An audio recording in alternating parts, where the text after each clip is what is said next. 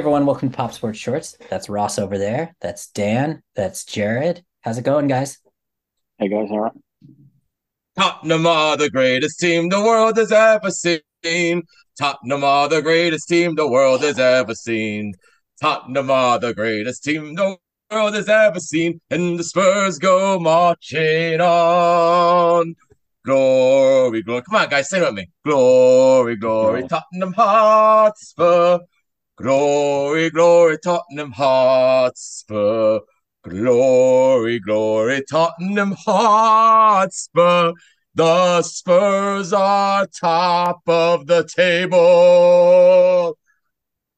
Come on, you Spurs. Woo! They even have their own songs, or do they just rip off Manchester United? Who Ah, then rip Tottenham off? came first. Nice try. You tried this last year. Tottenham definitely came first. we looked this up. so Manchester United rip Uh. off Tottenham. That's actually somehow worse looking for. That's a bad look for them. Um, hey, have you guys watched the Beckham documentary at all? no, how is Not it? yet. No, it's pretty good. I mean, I'm gonna go out there. So it is 90% uh football. Like Good. and it's like 10% his personal life. Not so it's pretty responsible for anything else, right? it's pretty great for that sense. Nice. I hear it gets some. I hear it gets pretty uh, deep with, with like him and Fergie and stuff and their relationship. Yeah, the interviews are really cool. I mean, the funny the the thing is you can tell that uh Gary Neville truly loves him, basically, because Gary Neville, he there there probably is not a more sincere person in uh commentary than Gary Neville, and all of his interviews are very sincere. Personally, I wanted more Phil Neville because I just want more insight into Inter Miami and Phil Neville. But uh because that was always that that was just such an enjoyable thing for me that he was there for a little bit. Um but yeah, it was pretty good. it?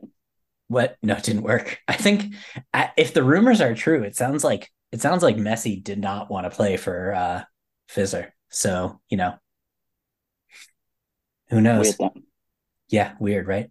But yeah, so it sounds like they fired Phil Neville, and uh that was like also then Messi came in the next day. I mean, they were pretty bad anyway. There, I want. I just wonder how that impacted uh the friendships between all those guys. But actually, I don't care that much.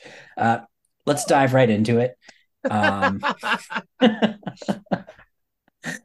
so let's dive right into it. Uh, we're going to talk about the three and three New York Jets, guys. What are your thoughts? Three and three New York Jets, Jared. Give me your thoughts. You're on mute though because you were talking to somebody. Because some of us actually have to work. Um, You're at Costco. details, details. So just the fact that they beat the Eagles, that's all I needed. I work with a lot of Philly fans, and they're absolutely disgusting animals, and I can't stand them. And that made my day. that is all. All right. Uh, we all watched the game. I think. Um, actually, I think Ross, you went to bed, time zones and all, but great game. I I, d- I d- I did watch it the next day, so I have seen it all. Yeah. Uh, I thought Zach Wilson did exactly what he needed to do. He managed the game. Um, he didn't go he didn't go outside himself. He didn't make any exceptionally splashy plays. Dan, what are your thoughts there? Uh, exactly what you said. You know, just manage the game, and is he's doing exactly what he needs to do to make this work because the Jets defense is it's it's an elite defense at this point, and once it's an elite defense at this point, and an elite defense can carry a game manager to the postseason. You know, uh, I think there's some people who, I mean, they're my question for you guys actually is, are they the best defense in the league right now? Are, are you if you're gonna take a defense to like no doubt. in the in the battle, you know, for a football game. Are you taking them or are you taking, let's say, the Niners? Maybe that's like the other. That's the Or the team I think is closest. Or the Browns? the yeah. Browns or the Browns. Yeah, Um, yeah, I just I don't think we've had an instance yet this season of just a pure defense won the team that game. You know, remember that Chicago Bears defense in 2006? You saw it three or four times that season, especially against Arizona that year. That brought on the famous uh, "they are who we Dennis thought they were." Yeah. Um, but you saw that that special teams and defense together would just win games because what was it? Rex Grossman was their quarterback. Uh, this was an example of that. I mean, really, the Jets defense won that game. Zach Wilson just didn't turn the ball over, which was important. Uh, they moved the ball enough from time to time, and they were able to move the ball into the red zone. They just didn't do shit once they got into the red zone. Ross, what were your impressions of the game? Yeah, I was really impressed. Really, really impressed with that Jets defense. I think when you got up, or when I got up Sunday morning, I saw the Jets were down. Obviously, Sauce had the concussion, and obviously down the so ended up being down their top two corners. Yeah, I was obviously slightly concerned, and we we sort of said last week that Philadelphia probably haven't sort of got into full gear yet, and they probably don't look themselves. But yeah, I mean, Jalen Hurts is still you know still top quality quarterback, but yeah, he certainly got a. They certainly limited in him. I think what's really good about the Jets D line is they do seem to be really deep. So sort of as the game goes on, you think a defense might sort of start to wear down. The Jets D line seems to stay pretty stable and seems to stay pretty fresh because they do sub a lot and they do sort of get other players in and out. So I think they do a really good job of doing that. And yeah, they certainly they had obviously the, the Eagles have got AJ Brown and Smith. So they've obviously got two top quality receivers, but they they sort of they held them in check relatively well. And yeah, there wasn't a lot of time for just for Hurts just to sit in the pocket and, right. and sort of pick where he wanted to throw around. So yeah, they did a really good job of unsettling him and and, and sort of keeping the game in check. So yeah, really really impressive performance by the uh, by the defense. I think you brought I think you bring up something very vital there, which is it's something that's been a source of frustration for Jeff's Jets fans the last two years is that rotation on the defensive line.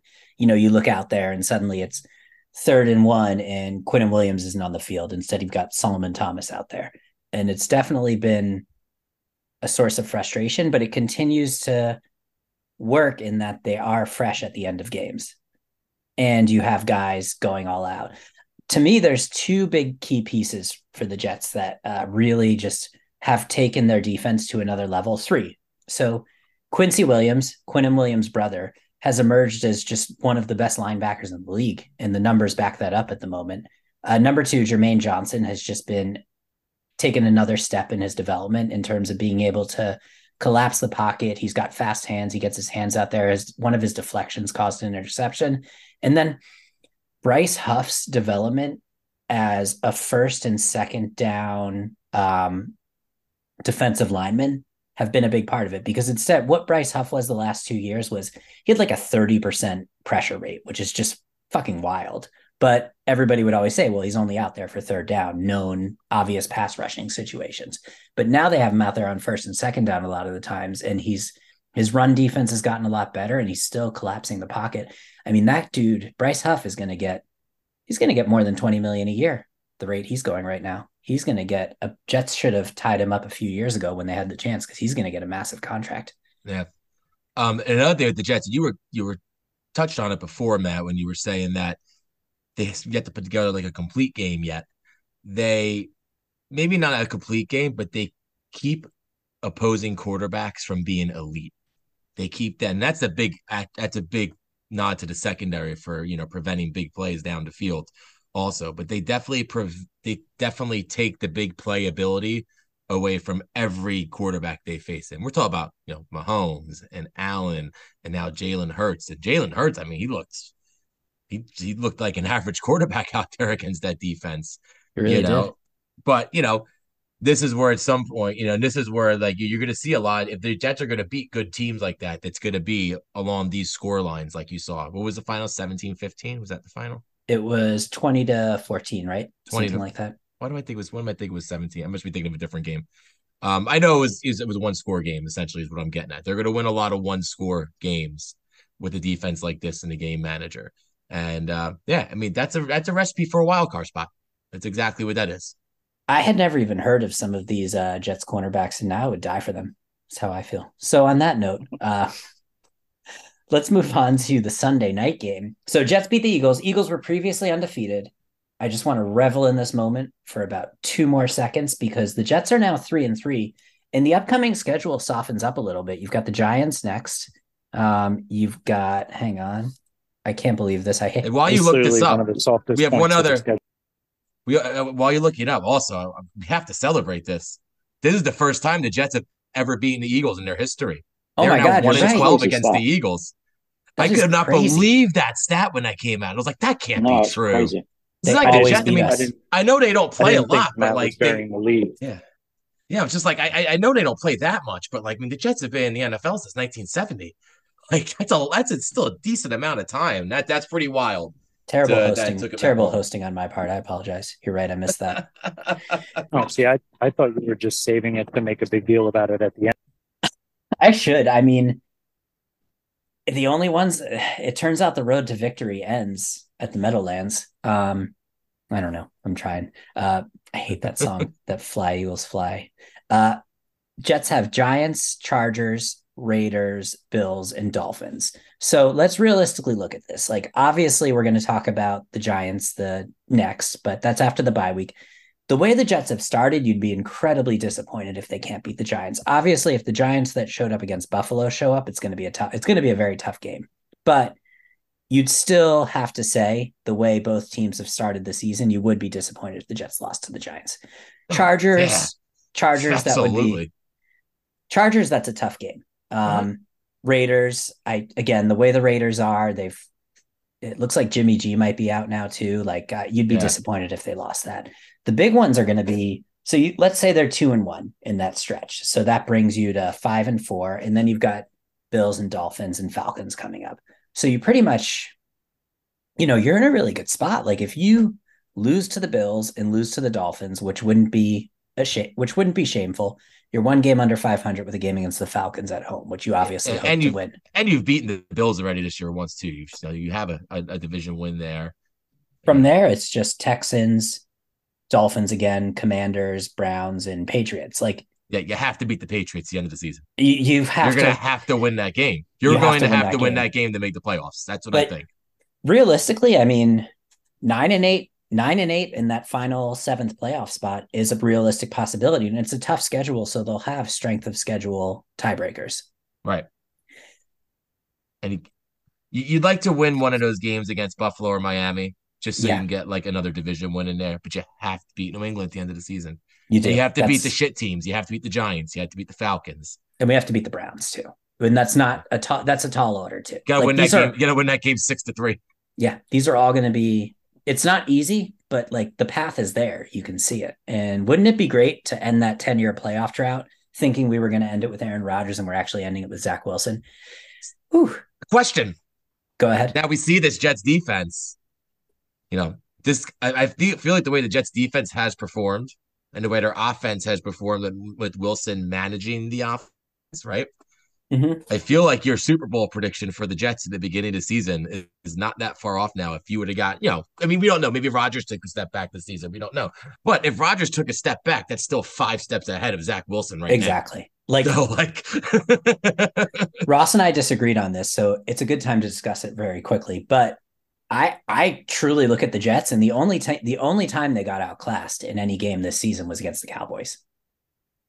Right. Otherwise, they've been in every single game and won a lot of game. I I just wonder if Rodgers isn't there. Is that the difference? Are the Jets, you know, five and one right now if Rodgers isn't there? I feel like they probably still lose that Cowboys game because the protection was awful um, for Wilson. they, they maybe win that Chiefs game. They maybe win that Bills game. I mean, they Oh, won I the think Bills they game. win- I'm sorry. I think they win the won the Bills game. I think they win the probably Chiefs win that Chiefs game. Yeah, yeah, Um, probably. And I know we can't, but yeah, it's an impossible debate to have. But it is. It is. So here's the other question, right? So we're looking at it, and Rodgers is now walking without a boot a month after his surgery. He's been sitting by the water, pre- presumably listening to Dolphins Mate for, you know, a month. He's now walking without a boot. That's usually a milestone that's like six months into Achilles recovery. so, what if, ride with me here, what if Oh no. week 14, 15, 16, 17 rolls along and Aaron Rodgers is healthy and the Jets make the playoffs. Like, You got to play Aaron Rodgers. You have to. could you, could you, well, yeah, obviously you have to play, but could Yeah, you okay. imagine, could you imagine the just seismic shock if Aaron Rodgers is healthy come week 17, the Mhm. Jets barely make the playoffs and then he's fresh, healthy, rested, hasn't gotten the wear and tear of the season on him, and we don't have to give the Packers a first round pick. I'm just putting it out there. I'm just trying to will it into existence.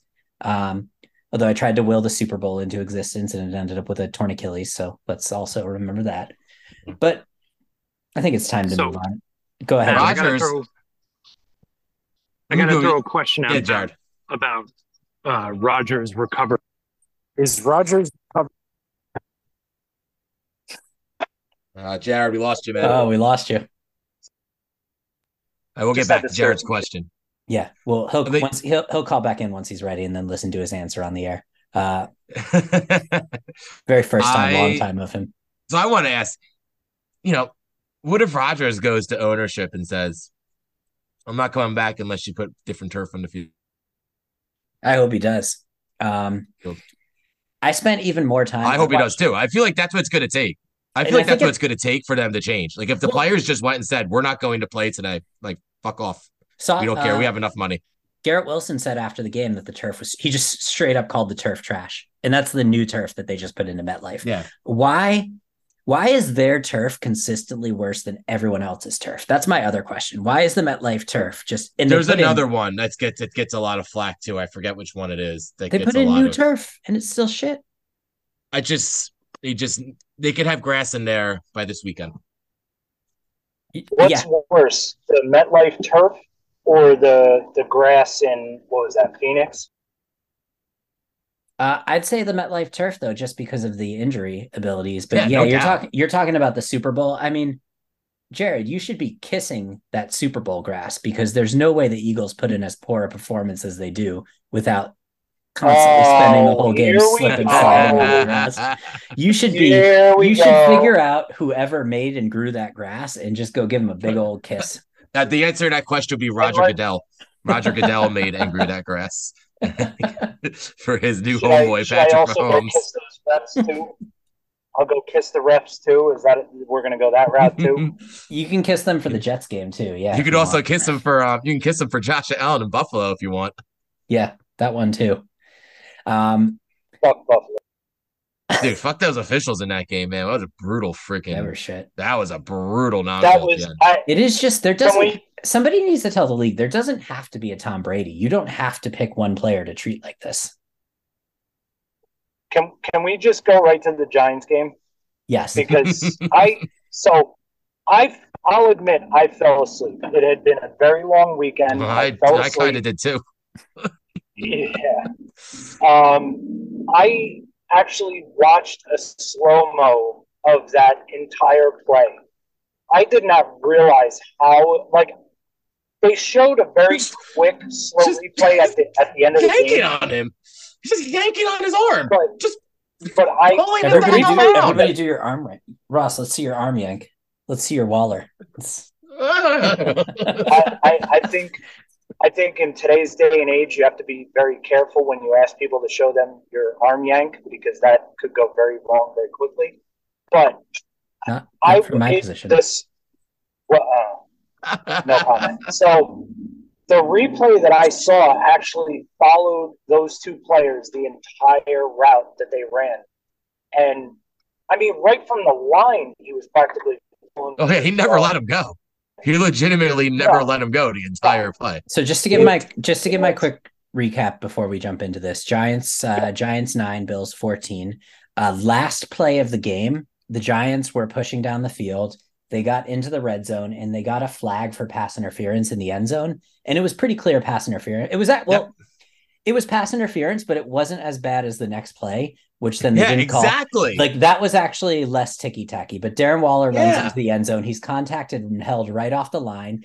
And he tries to get two hands up to catch the ball, and he can't get his other hand up because it's being completely held is down. this the ref is right there staring at it, and he's probably too much of a coward to throw the flag the second time. yeah, is this Antonio syndrome? Like because Darren Waller's bigger and stronger than every other tight end, he gets the game called differently against him. Like Jared, you're more familiar with him. He's been in the AFC West for a long time. Does Darren Waller get more flags called against him because he's he's built like he's ginormous? Is that ever, have you ever noticed that in your time watching the Raiders? not. Um, I really, other than two games where they would play the Chiefs, I would make it a point to avoid the Raiders because they make sick. And I love watching my rivals. like I hope they lose. um, I so I I do see that some of the bigger players in general they kind of let more stuff slide for exactly what you said because they're larger, they're stronger, they like is that really interfering in their ability to catch the ball? Now that said, On that it play, it was. like well, yeah, I was going to say on this play in particular, where the best way I could describe it is it almost looked like he hit him off the line and his hand somehow got stuck in his jersey. Like that's the best way I could describe it. That his hand was stuck and he just went with him like, oh shit, oh shit, I'm stuck, I'm stuck, I'm stuck. Like he was just pulling the front of his jersey like he was trying to peel the numbers off.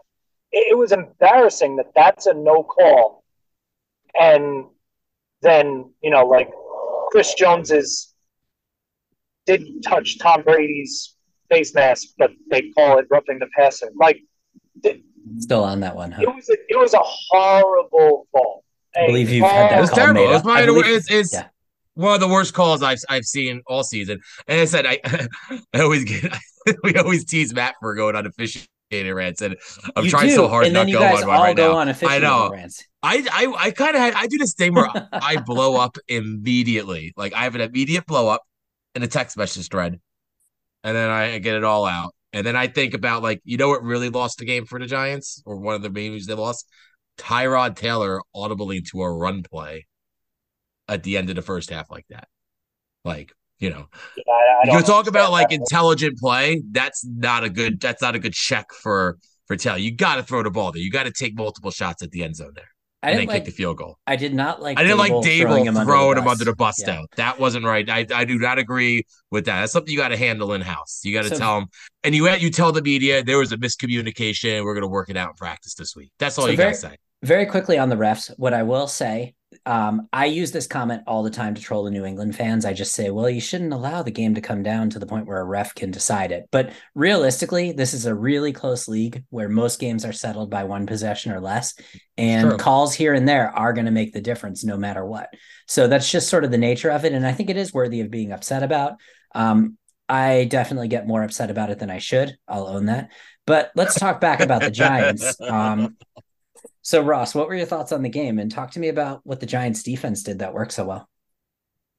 This has got to be the best performance by the Giants defense all season. Bobby Yes. Okereke was everywhere. He was everywhere.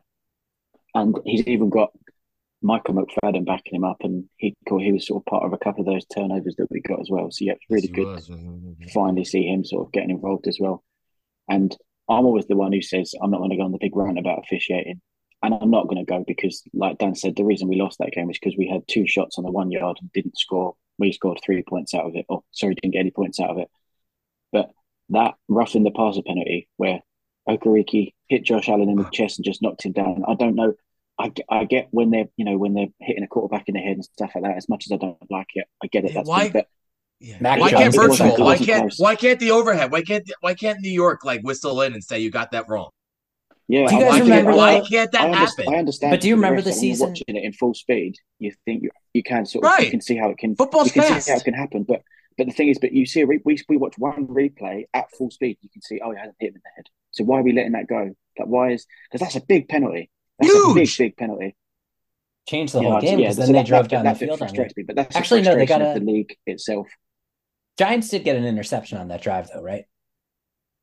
After that penalty, crickets. I think they did. it was that drive. I I think can't it was that if it was- drive because yeah. I remember thinking karma afterwards. So Okay. Yeah, I'm trying to like place it back in my head now. I was pretty I was pretty red from oh. like the roughing the passer call. Like I was Whether- pretty fumed from that. I will say the Whether other. it Go ahead, Jared.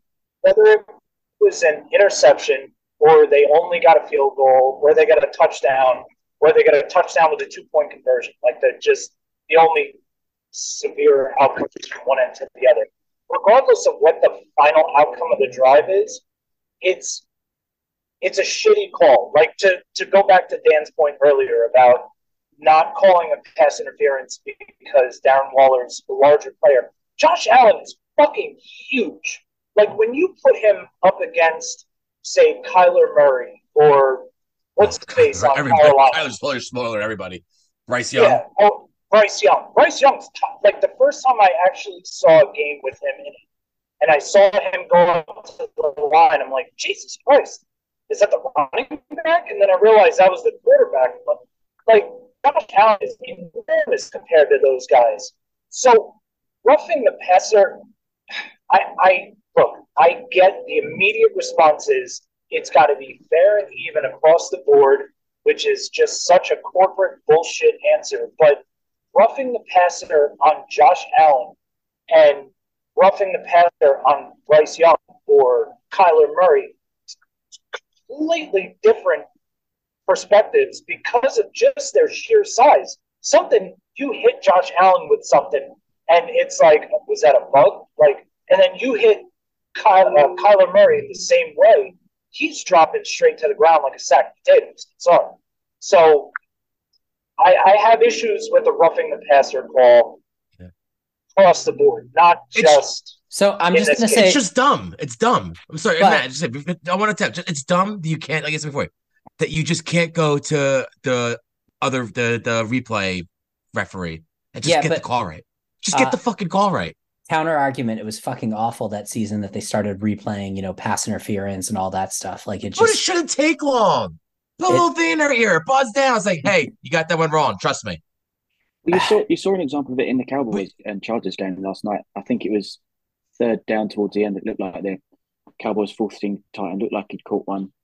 You could see, clearly see from the replay that he's bobbled it, and they did that expedited review, didn't they? And within the, the Chargers didn't need to use challenge; it was sorted out within twenty seconds. And you know, game carries on. It went to third down instead of him, you know, catching it again in a few extra yards. It I don't- I shouldn't take a long understand time to do it.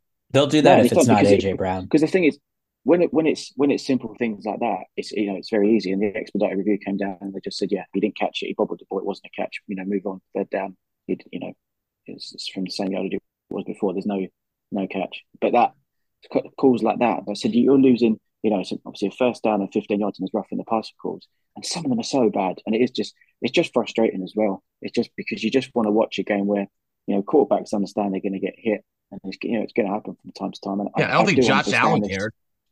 No, I, As a- and I, I do understand this league thing of trying to protect the quarterbacks to a point, but at the same time, that we understand the sport we're watching, and the quarterbacks understand the sport they're playing.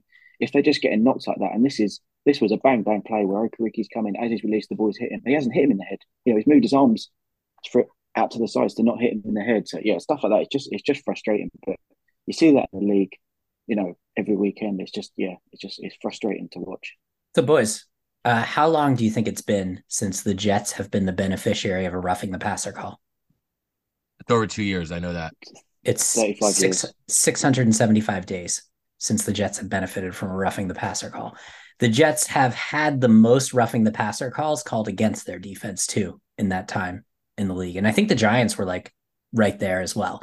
So it's annoying because again we talk we talk about not wanting to blame the refs, but roughing the passer is a 15 yard penalty. That's a game changing call at any point in the mm-hmm. game. And to not have one called in your favor for two years and to lead the league in calls against, and we all know we can say what we want. You know, Jets defensive line gets a lot of pressure, blah, blah, blah. But we all know that also the refs, it's just completely, you know, at their discretion and it's completely judgment. We watched Mike White get folded like a chair by Buffalo last season and not get a call after the ball was already out. And then, you know, we watch Zach Wilson this weekend get smacked in the face by an Eagles player and not get a call. It's just, it's a really frustrating thing. And I'm with you, but I also just, we already have like so much baked in slowing down of the game in the NFL. Do we really want to add just more times the game just stops for us to look at? The, I don't know. No, no, no. If NFL just did replay more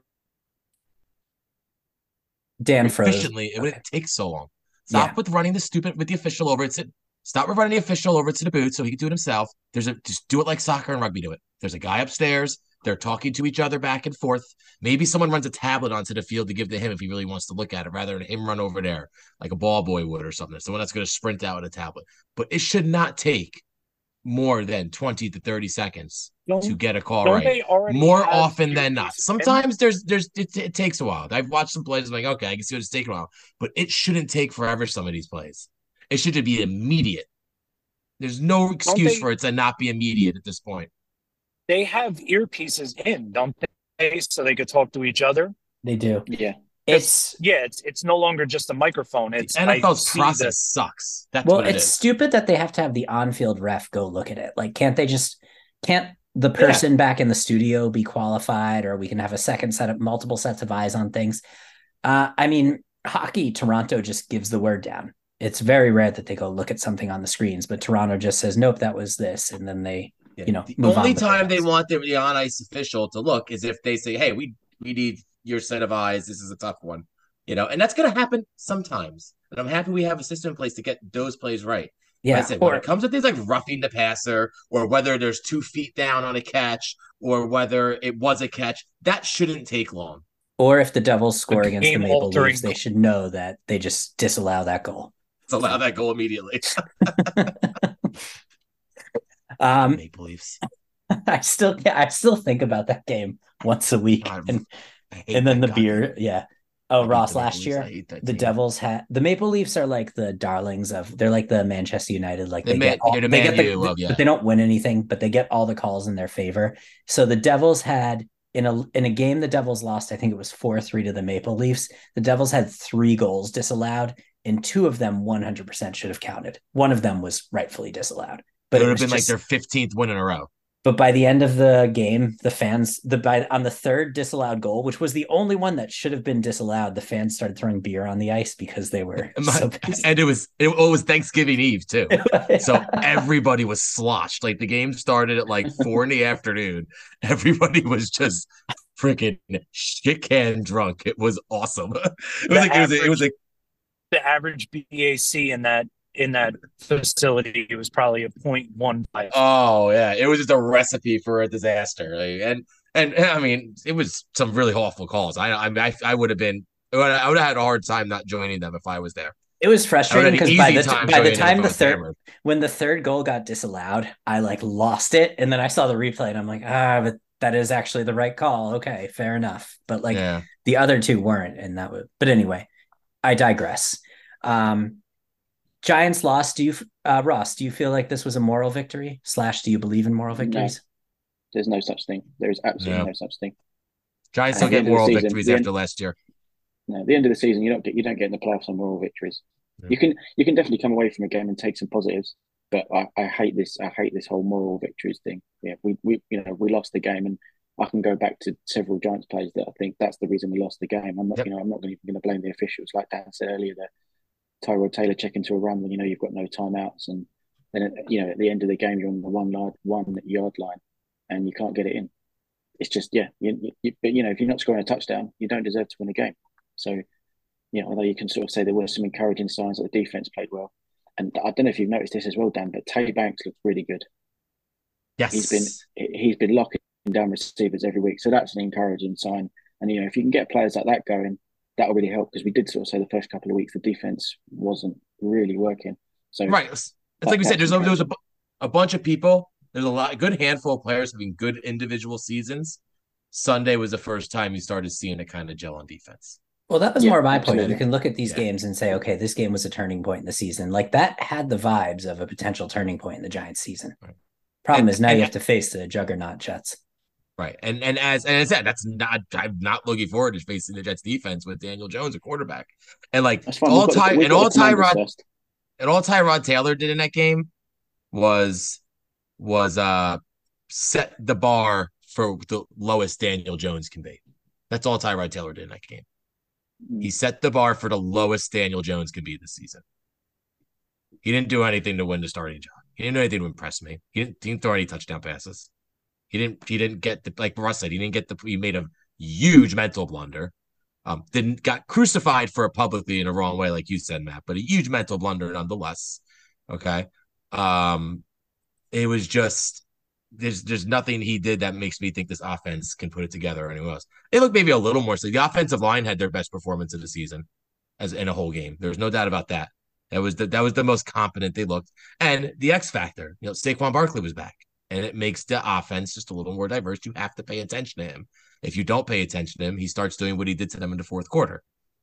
You it know? was it was definitely oh go ahead, Ross. Oh Barkley Ross. back. They don't have to do that with Breida or Gray or what. There could be something happening here. looks like we lost him. Yeah, we're, lo- like we're losing Ross. we lost We're Ross cutting out. again. It's those it's those darn AirPods. Um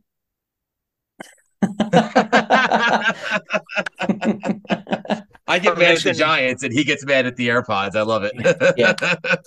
Permission to share the dad joke that popped into my head because it I it Oh. you made never me you don't laugh need permission from in my head. Oh, okay. I just I, I was gonna say um I that game gave me a hundred percent confirmation that there's a lot of married men on the Giants roster. Because to be on the edge of the promised land and you still can't get it in, that's like the most married man thing you could ever do. It was a lot funnier in my head, but I found it amusing. Anyway, how do I how do I eject him from the meeting? Yeah, how do we eject him? No. This is Yeah, this this is is dad jokes. this Come is straight What's up you- this is straight up propaganda. And Dan, do you know what propaganda is? propaganda. It's when an English person looks at someone. It's propaganda. They give See them what you did propaganda. that was good. I joke. enjoyed that one. I, I was, that was good. um on that note uh i did just want to say was that Brian Daboll's uh Gle- since i've been watching the beckham documentary was that Gra- Brian Daboll's uh glenn hoddle moment ross Do you know what? I, I've got a, a difference of opinion. I actually didn't mind. I didn't have a problem with Daboll being like that on the sidelines with Taylor at all. I don't mind it. I, I Oh, prefer very, fiery An- very Antonio Conte approach. Mhm. yeah, I, I, I said Dan. I said I said last week. I said you look at Daboll on the sidelines, and he was just he was not lifeless last week, but there wasn't much from him. And then Sunday to see him actually go, I prefer that Daboll, the fiery Daboll, the one who looks. I like Yeah, that he was fired up on the sidelines. That I was okay with. I'm okay with him being Mm. fired up on the sidelines. I didn't like in the press conference, Aaron, what's going on in the locker. room. That's what I didn't like. I'm all about him getting fired up in the sidelines because I don't like Yeah, when I- Conte did that shit either. I don't think it, it didn't obviously didn't help Spurs at all. Yeah, yeah, fair enough. Yeah, You know, I'm so sad. I, but on the sideline, yes, I want in the moment in the game. I used to complain about this with Buck Showalter. I thought, but he's getting too old. He wasn't as fired up as he used to be anymore. I think he said, "Your manager, you need to be fired up, man. You guys need to see that you want to win just as much as they do, man. They want to see that sometimes. You know, a reserved demeanor isn't always called for. You can get fired up and pissed off, and then you reset, you settle down. You know, you it's an emotional game. Everybody's all pumped up. You know, so that's just- how i, always felt that. with uh Saleh. like i always thought he was a little too reserved and i was promised a coach that needed a hold me back guy like when he was in san francisco he literally had a assistant who would hold him back and that's what i was promised with Saleh. and i've been a little disappointed but you know watching uh, him and Joe Douglas ce- celebrate because Joe Douglas was in the Eagles organization for a while. So watching those two celebrate on the sideline, I was like, "Oh yeah, all right." I'm they're starting to win me over a bit. To be determined, but um, not enough credits given to Saleh for his belief in Wilson and keeping that kid and like from like going down like just a really deep dark hole of quarterback play. Like, he's the only one that came out in public and backed that kid. Yeah. he's the only one. The fans were destroying him. You I hear was rumors his destroying him. teammates are destroying him. Yeah, I mean, every Jets go fan was back, go back him. four weeks on this podcast. I'm Yeah. destroying him. And he believed in him. And he believed in his system. He believed in his process. I, I got to give him a lot of credit, man. That's really good. That's a good ex- example of very good coaching on his part. Okay. So on that note, um, let's talk the other games. There were a few games that stood out to me this weekend. So obviously, um, you got to give credit to the Dolphins. They went down 14 nothing right away against the Panthers and stormed back, scored on their next five possessions, I think, and ended up winning that game 42 21. Uh, what are you guys seeing? I so don't give credit. you don't give credit. Got it. Um, I'm sorry. I, to go down that far and have nothing to show for anything with all of that talent on that roster, and to then basically have to like slog through the mud to fight back to win that game. No, They did, did you watch All it? They did not slog about- through the mud. Uh, I don't know. I, I didn't watch it, but just hearing Miami Dolphins down Carolina Panthers, no. The the Panthers are no, no. Great Just, analysis. Um, no, so I, I can't. back garbage to the fucking garbage team that maybe they have a chance to build in the next couple of years, but the Dolphins hearing how oh they're the speediest team in the league and blah blah blah, all that freaking offensive talent, and they had to fight back to win the game. Mm, No, I Yeah, don't but give they're, they're not only did they fight back to win the game, they They fought didn't- back and then they dropped the freaking hammer and demolished them. they woke up and scored on their scored touchdowns on their next five drives. That's a pretty Just impressive smashed result. them. Yeah. Uh, two or three touchdowns. Mike White, uh, one throw, one interception, return for a touchdown. Um, but you know, Are we mad about Tyreek Hill still? Is that what this is? He is mad about Tyreek Hill. He doesn't want to. He doesn't want all. to admit that. Yeah. Okay. No. Um, We've had the Tyreek Hill hasn't you been wanna replaced talk- in that offense yet. Like, If you wanna talk you didn't, re- about- you didn't replace Tyreek Hill and still won a Super Bowl, so I don't even want to Exactly. hear it. and if you want to talk about driving in the mud, Jared, we'll talk about Broncos eight, Chiefs nineteen, but we'll get to that next. Um, that's driving in the mud.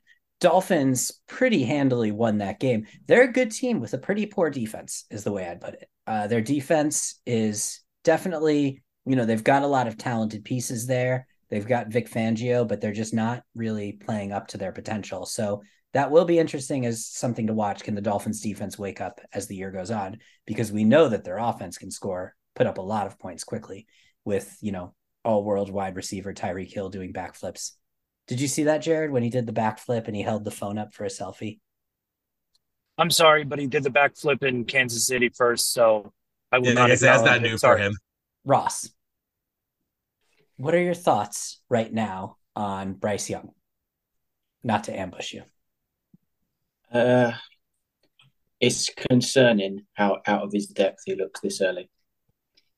He just, I sort of, we had the discussion earlier, didn't we? Sort of saying about his, you know, about his, about sort of the smaller players in the league. But yeah, watching him and the difference of him with the players around him, it just, uh, he was good for Alabama. You know, he was good in college, and all right, playing on a great Alabama team. But yeah, I'm just, he just does look a bit out of his depth at the moment and they've they've changed their play call, haven't they? They've gone to their OC now. He's going to run the the play calls. And then there was a report last week that said they're going to simplify the plays to try and help him out. And then you've got CJ Stroud in for the Texans, who's just who just looks comfortable. He's That's you know his feet are mo- yeah his feet are moving. He's throwing the ball on the move. He, you know exactly where he's going in the pocket. And Bryce, I mean the difference. This is the difference between the first and the second pick in the draft, and they look so far apart at the moment. It's just insane. But yeah, I don't you know I don't want to judge the guy too early. He's played you know five games or whatever it is, but yeah, it's not. There isn't. There hasn't really been any encouraging signs for me so far that would suggest that he's going to be worth that number one pick. Obviously, the, the Panthers gave up a lot for him to sort of get that franchise back to being competitive again. I just I don't see it at the moment, but Yeah, fair enough. I think that's a good summary. All right. I've been holding out on you long enough, Jared. I'm sorry. Um, let's talk a little bit about uh, Chiefs 19, Broncos 8. Because you mentioned the Miami Dolphins as driving in the mud. Uh, watching this game was like just Oh, getting it's into mud, uh, bathing myself in it, putting a car. It was yeah. just it, it just I know I I I'm trying to not become a Patriots fan type person It's because I'll never It's become happened a already. Fan. It's hard, dude. But- you you vote for your root for the consistent best team in the league. It's hard. There's nothing you can do But- about it. I'd be but a I- Patriots type fan if the Giants were doing this. Oh Yeah, my I God, would I'd love to be- be that. I'd be unbearable. I I don't want to fall into that trap of the roof is on fire, the roof is on fire, the roof is on fire, um, the sky is falling because it's not. I mean, at the end of the day, we got Chris Jones back in the lineup. Um, whatever the situation's going to be there, um, still have arguably one of the best quarterbacks in NFL history. You have arguably one of the best tight ends in NFL history. Um, you have one of the best NFL products at running back out of New Jersey ever. Um, just, Are you? I mean, he's just fantastic to watch, especially when I have him in fantasy. It's delightful. But the the lack of the lack of chemistry with the receivers is concerning. Um, I'm I'm glad that he's building the chemistry with Rashee Rice. Um, I hope that that continues. But now that does what? That that shows defenders that okay, we make sure we overly cover Kelce, we overly cover Rice, and Mahomes is screwed. Like, and obviously he's not screwed. I get that, but it the lack of chemistry with the other receivers is concerning. You, Um, you need a you need a slot receiver. Your team Yes. doesn't have a your team doesn't have a slot A- a receiver. You need Hardman. That's a huge problem. receiver. Yeah, We're not you- even starting him. Juju, Hardman Juju back. Smith Schuster. Yeah, trade for Hardman. Why not? Jets aren't Jets even will, playing him. Jets, will, Jets will take a pick for him. I, But you need a Hardman. You you need a Right, you you need slot that. receiver. we need a Hardman. We do not need Hardman. because he's Why he's better than one- anything you got?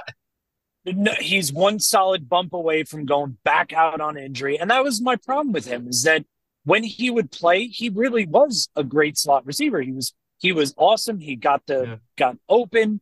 He was a, a kick return or kick returner punt returner. He was a return guy. Yeah. So he did well with that. But then he would get hurt. Right. And I mean, he basically missed the majority of the last season hurt. And when he Yeah. did come back, he came back in for what, a quarter, maybe a half, and then he was hurt again. So, yes, we need a Hardman, but not Hardman. So I I, understand will not agree wanting with that. to.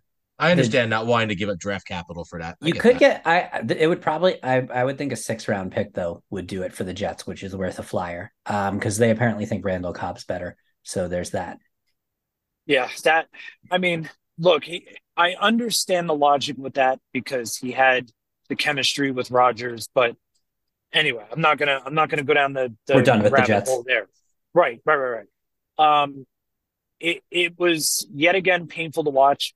Um, the defense looked okay, um, not great, but they looked okay. Um, they probably kept them more in it than they should have. Uh, side, sort of side note, but not side note. Uh, as of Friday the 13th, the Denver Broncos released Frank Clark, and there's a lot of rumblings that I guess it it humbled him a little bit to not get re-signed by the Chiefs and then get released by the Broncos. So he might be coming back to the Chiefs at a reasonable cost. So I, I was I was very happy with Clark's performance overall when he was a Chief, and to bring him back in with Willie Gay and Chris Jones and just um, holy shit, the young guy whose name is completely escaping me right now, but the white dude over on the other end. Um, but to bring him back into the fold with those guys would really be great. Um, it would just help bolster when the offense doesn't perform. So, uh, depth. Depth Others- is always important. yeah, yeah, yeah. yeah. He's Other not going to be a starter, and I think he's accepted that. Other side of the ledger here. Uh what's going on with Russell Wilson? Ross, what are your thoughts on Russell Wilson as a quarterback right now? I'm not sure. I'm not sure how a quarterback can go from being what he was in Seattle, and then getting you know going on a team where you've got Sean Payton as your head coach, and then but just still looking like a shell of your former self. It's just, I'm yeah. I just I can't I can't quite work out. I don't I don't actually think he's I don't think he's played terribly, but he doesn't look anything like the player that the Broncos traded for. I mean, No, for not at months all. ago, 95 gave up- yards. Yeah, and I, I was I was dying again not to not to yet again go back to the Jets, but I was dying during the Jets game how the the color commentators were so proud of themselves talking about how oh Jalen Hurts very Russell Wilson esque, and I'm like, Ooh, I'm sure he doesn't want that comparison. I'm sure Well, he in Russell's want- prime, he, he was great. Let's be real Oh, here. Absolutely. We have to accept that Russell's old too. He's he's played a lot of great football. No, this yeah, is, but this he is- to this Ru- to Ross's point, a steep drop off. that happens sometimes. It 13 for happens. 22, 95 yards, one touchdown for versus two interceptions. Um, tough game. I mean, he just doesn't look like a good quarterback anymore, is my take on it. no, he doesn't. No, he doesn't. And now I have a question: Is he? Yeah. So so John Schneider, who's the Seahawks GM, the rush trade does this kind of make up for the Jamal Adams Oh, trade? it 100% makes up for the Jamal Adams trade. No doubt. Got- I mean, dude, he, he saw something because he knew he knew when to sell there. Holy moly! Oh wow. Didn't know not to buy a safety with two first round draft picks, but we're happy with, you know, Garrett Wilson and uh who else did we get? We got Garrett Wilson was one of those picks, and then oh, Alijah Vera-Tucker. Okay. We're happy with those. Uh moving on because D- Dan, do you have any thoughts on? It looked like a good return for the Broncos defense, at least though. If we're looking for silver Well, linings, yeah, there. Jared said before, like you know, he thought he thought the Chiefs kept defense kind of kept them around too long. Will the Chiefs defense keep them around too long, or did the Chiefs offense not put the damn game away? I think it's a little more of the latter. yeah, Uh, I my my short answer to that question is yes. Okay, So I think the defense kept them ahead. The offense absolutely did not slam the door shut on them like they normally did. And I'm, that's my point of concern right there. right. is This is a defense that that gave up there was- seventy points not too long ago, dude. Yeah. And and this is an offense that would put up 70 points not that long ago. Like they Even, no, only the the, no, no, no, only the Dolphins can do that. The Chiefs Well, aren't no, that okay. good. The I- Chiefs aren't I- I that was- good. they're not I- I was quite. just- They're not level. as good as the was- 2023 Miami I was using a little artistic license to keep with that theme. But they were an offense that would put and up I was using a little 40, 50 shitbaggery to keep with that theme. right. So they were they were an offense that was more high scoring and they weren't. So I- I have to go with the give and take, but the offense needs to start gelling big time. I think they will, though. I think it's too early. Again, this is the same conversation we would have for years in New England where they'd be freaking out on sports radio. No. Fucking Tom from Attleboro would be calling in and going off about, you know, Tom Brady's career's over, Belichick's finished, blah, blah, blah. It's not gonna go. Never, never, Horrible. never was the case. Uh, speaking of the Patriots, Mac Jones didn't throw a pick six this week. He did have an interception, so good on him. That's improvement. And uh, that's all we need to say about that shitty team, which is really lovely that we can And with the Chiefs, at the end of the day, Jared, they're still five and one, and there's still two games up in the division. they're And let's talk about- their business. let's talk about another five and one team who were also one of the final. So we obviously know the Eagles were one of the final undefeated teams in the NFL. They got knocked off by the Jets. And then 49ers 17, Browns 19. 49ers, the other undefeated team, and no longer. We have no more undefeated teams. Oh man, that AFC North turned into a good division, huh? Isn't it? Oh, yeah, they really are. A lot of teams playing. Every every team has a chance in that division with the way they're to built. acknowledge that game. I wanted to acknowledge that game because I wanted to acknowledge as much as we drag the NFL for their assorted shit that they've done that's way, way off the one that, I guess NFL adjacent did. Uh, Fox actually, actually, I think did a good thing in they were forced to, you know, drop the Niners game of, of the Jets Eagles game, but I think actually a reasonably decent decision, and I wanted to applaud them for that because normally I hate all things Fox, but Just just to recap, I think what Jared said was he applauds Fox. Jared, you had some we had some breakup there, but I think he It's said a was breakup. Fox was uh he applauds Fox for getting rid of the 49ers game, even though it was the end of last second game and it was a thriller, and I'm No. sure everybody watching Oh, wanted to so watch the rest other of it. side of the No. coin, they did not. I get was rid of it. saying Oh, they didn't they get did rid not- of it. That's that's what I was saying. They didn't get rid of it. Oh, I had a even friend of mine who lives who bitched about it and said they did. No, that- so Uh, maybe by you I guys. was watching it. Uh, it shouldn't have been no, because I was watching the New York feed from Fox, and it. He's like, oh, because of you know NFL, we have to leave that game and go to the Jets Eagles, and then thirty seconds later they went like NFL Red Zone style, split screening it, and because it was so early in the game and the Jets had just gotten the kickoff, they had both games on there, but still had the audio from the Niners Browns game. And that's what I was applauding. Like Fair enough, going Jared. outside of the what's that? No, I was just saying, fair enough. Jared's the number one Rupert Murdoch fan, and uh, No, no, Moving God, on I to the game. Rupert Murdoch, hate Fox, but I that, I was just giving them that little bit of kudos. That was it. That's uh, all they'll ever get out of me. Ross, what were your takeaways from this game? Yeah, a bit like what we said about earlier about the Jets defense. Watching that Browns defense is, yes, fun. Jim Schwartz has really, really got them going. But yeah, I mean, for the for the 49ers to lose a game like that, obviously it was against a really tough defensive opponent. But yeah, Purdy sort of got made to look a bit look a bit more sort of brought him back down to earth a little bit. I don't think that's going to be the start of him just on a downfall, but I think there's just a bit of an off game. And the fact that look, every team gets injuries in games, but the the 49ers have at one point lost to McCaffrey, Deebo Samuel, and and Trent Williams. I mean, that's a lot. And I'm, pretty sure that Shanahan's probably got plays there that sat on his playbook just ready for right. This is going to be a McCaffrey play.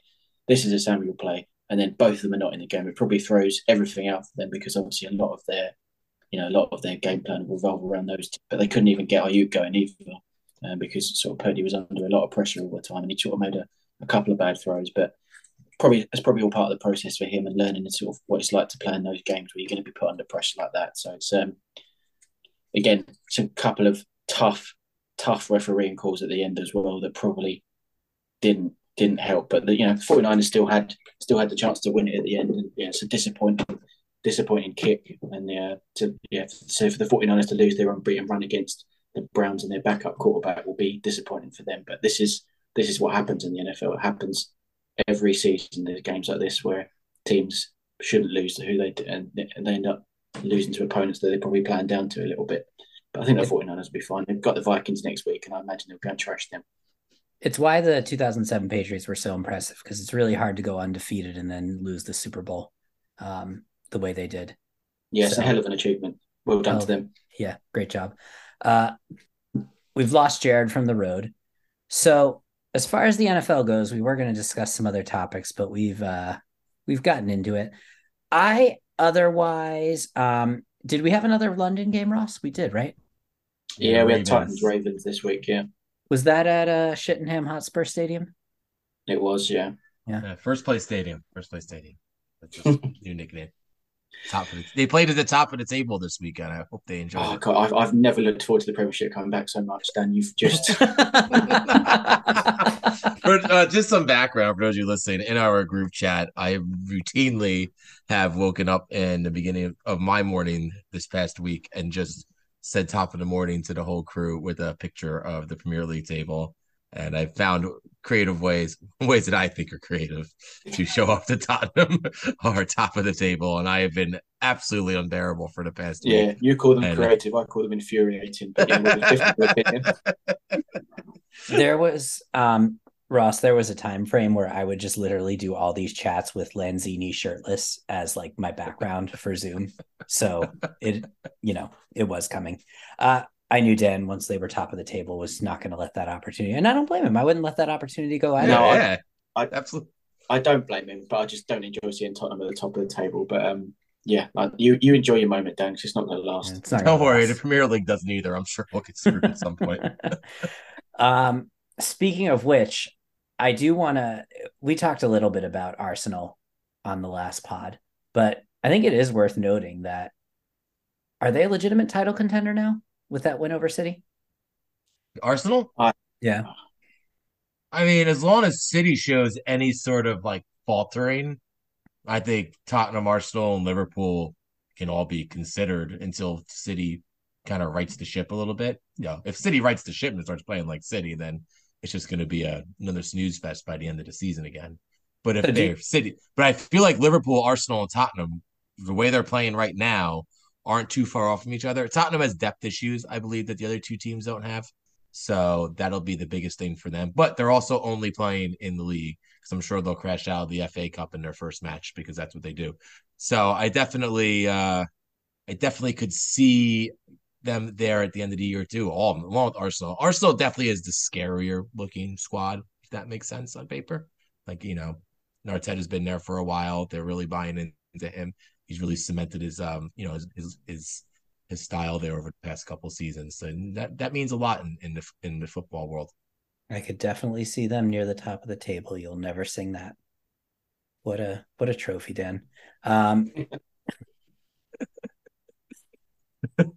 I have to say, I do think that'll be the top four. I think it'll be some mix of City, Arsenal, Liverpool, and Spurs.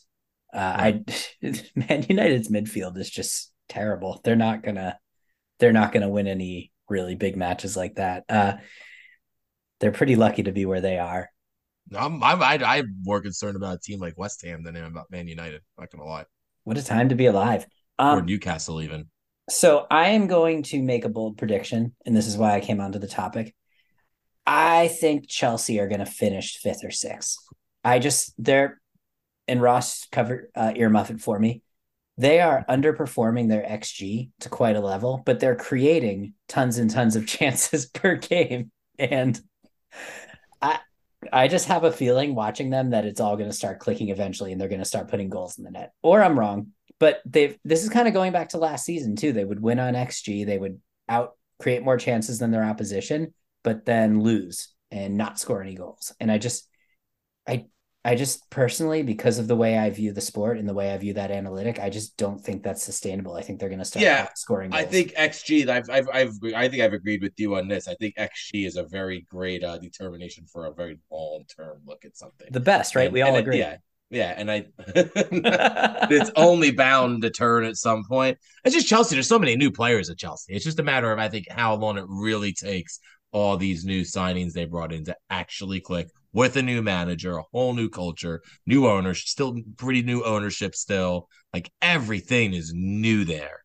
So it makes complete sense that they're not completely putting it together and that their XG is so high because the talent's there and they're just not quite put together. They need to play more football with each other. So I can see where you're coming from at. I just don't know if if they've if they haven't buried themselves in too much of a hole. I guess there's only five are- points. There's the only five points. there. Um, yeah, it's Ross, just, what I do- don't see it yet. Ross, what are your thoughts on what we just said? I think with, with Chelsea, they lost Nkunku, didn't they, towards the with injury before the season had even started. And I think that uh, Jackson up front does a lot of running for them, but his shooting is so erratic at times. But they are, like you said, as much as I do hate this XG thing, they are creating a lot of chances. I think they lost 1 0 to Villa, didn't they, the other week? But they battered them in terms of shots, but they just don't, they're just not converting. But like Raheem Sterling's looked like a, looked like the Raheem Sterling of three or four years ago again. He's been brilliant this season for Chelsea. And I think you slowly start to see them come along. But there is still going to be that it's going to, it is going to take time. You know, that Pochettino's coming in the summer and he's got to change things. He's got to get his system going. But also they've they've made so many changes, new players wise. But you know, we're talking about them buying. They spent I don't know five six hundred million or whatever it was in the window in January, and then they're bringing in like players like Caicedo two days before they've got you know the next game and stuff like that. It's going to take them a while to sort of really bed those players into the team and get them going again. But, but they've just spent such a crazy amount of money that they just they can't they can't fail. They have to do something, otherwise they're you know they're going to be in in really big trouble. I mean, I, I thought it was crazy when they spent 115 million on a defensive midfielder, and they did it again and bought another one in Caicedo. So they've now got two of them. So it's it's going to be interesting to watch. But I do agree that I think Chelsea. I don't think it's actually crazy to say that Chelsea possibly will finish in the top six by the end of the season. But you've got you have got to watch out for teams like Villa and Newcastle and as well. It, sort of they're going to be in and around it as well up until the end of the season.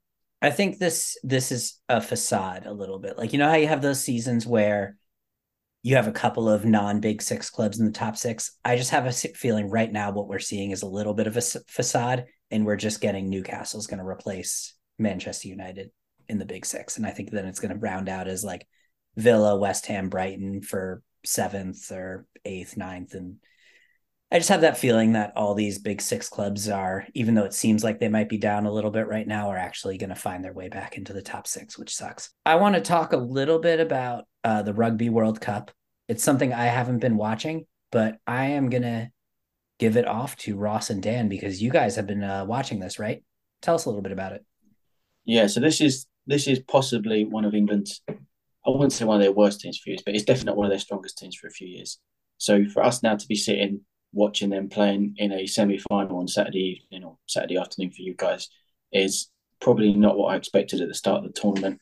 Um, they they sort of they, they they let it get too close against Fiji on Sunday, but they did get the win. I think this is probably going to be the end of the line for them, and I think a team like South Africa will outclass them on um, on My Saturday, which exactly. is yeah. I can't. I, I said I just can't. You know, we beat we lost to South Africa in the World Cup four years ago, and they outclassed us then. And I think South Africa is still really good, and we've got worse. So Right. I don't see. I can't. Yeah, I can't see any any way that we beat them um, on Sunday. I think that we were one of the in terms of the way the draw felt. I mean, obviously you can only play who's you know the way the draw goes, but I think we were we were really lucky to get Fiji. I think if we'd have played you know, a New Zealand or a South Africa, one of the top teams in the last round, we wouldn't have made it to the semi final. So I think we were quite lucky to get Fiji.